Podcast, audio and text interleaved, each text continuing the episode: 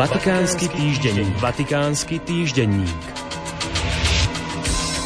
Spojiť mladých ľudí z celého sveta v 12-týždňovom zážitku zdieľania aktuálneho významu a ducha Christus Vivit, ako aj plodov nedávneho Svetového dňa mládeže v Lisabone v roku 2023. To je cieľ projektu, ktorý sa tento týždeň začal pod záštitou dikastéria pre lajkov, rodinu a život – Ide o kampaň na sociálnych sieťach, Facebooku a Instagrame pri príležitosti Svetových dní mládeže organizovanú pri príležitosti 5. výročia apoštolskej exhortácie. Kristus Vivid bola vydaná po skončení synody biskupov práve k otázke mládeže. Plánovaná 12-týždňová kampaň potrvá do 25. apríla a jej cieľom je poukázať na plody tohto Františkovho textu a na stretnutia pápeža s mladými ľuďmi počas Svetových dní mládeže. Ide tiež o poskytnutie materiálov, ktoré majú byť povzbudením k prehlbeniu sa. Kampaň bude k dispozícii v rôznych jazykoch.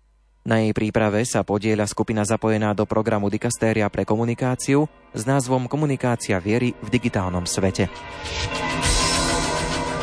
Vznikol portál od turistu k pútnikovi, ktorý je plodom skúseností zdieľaných so skupinou mladých komunikátorov vybraných dikastériom pre komunikáciu – Cieľom je sprevádzať veriacich na ceste, na ktorej v sebe môžu objaviť pútnikov a nielen turistov. Nová ministránka bola spustená minulý štvrtok v šiestich svetových jazykoch.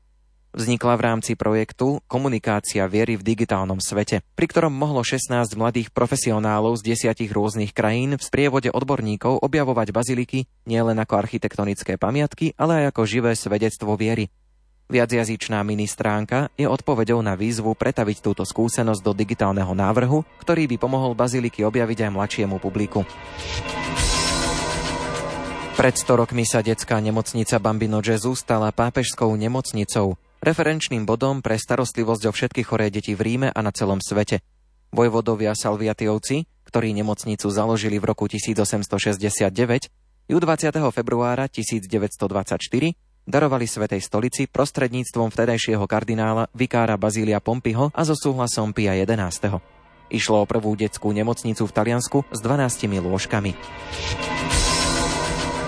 Stretnutie medzi zástupcami Nemeckej biskupskej konferencie a Rímskej kúrie o nemeckej synodálnej ceste sa uskutoční 22. marca.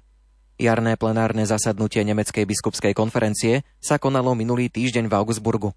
Nemeckí biskupy chcú pokračovať v procese synodálnej cesty v úzkej konzultácii s Rímom a synodou biskupov. Budúca synodálna rada v Nemecku bude v súlade s kanonickým právom a takýto orgán nebude existovať bez poverenia Ríma.